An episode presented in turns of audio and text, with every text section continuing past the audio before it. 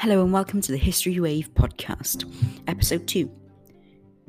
Germany invades Poland. In this episode we'll be looking at why Germany invaded Poland and how the German and how the Polish military failed to defend itself. This is a short episode, so stay tuned for longer ones in the future. On September 1st, 1939, German forces under the control of Adolf Hitler bombarded Poland on land and from the air. World War II had begun. So, why did Germany invade Poland? Germany invaded Poland to regain lost territory and ultimately rule their neighbour to the east. The German invasion of Poland was a primer on how Hitler intended to wage war, what would be the Blitzkrieg strategy. Germany's Blitzkrieg approach was characterized by extensive bombing early on to destroy enemies' air capacity, railroads, communication lines, and munitions dumps followed by a massive land invasion with overwhelming numbers of troops, tanks, and artillery.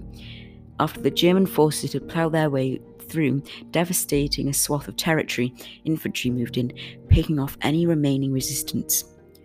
Once Hitler had a base of operations within the target country, he immediately began setting up security forces to annihilate all enemies of the Nazi ideology, whether racial, religious, or political concentration camps for slave labourers, and the extermination of civilians went hand in hand with German rule of a conquered nation. For example, within the day of the German invasion of Poland, Hitler was already setting up SSS, SS Death's Head regiments to terrorize the populace. Polish resistance falters. The Polish army made several severe strategic miscalculations early on. Although 1 million strong, the Polish forces were severely under equipped and tempted to take the Germans head on, rather than failing back to more natural defence positions. The outmoded thinking of the Polish commanders, coupled with an antiquated state of its military, was simply no match for the overwhelming and modern mechanized German forces.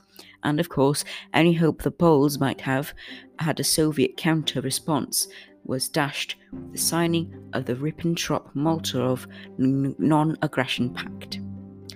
Great Britain would respond with bombing raids over Germany three days later. And that's what started the Second World War. Thank you for listening to episode 2 of History Wave. Stay tuned for longer episodes in the future. Thanks for listening. Bye.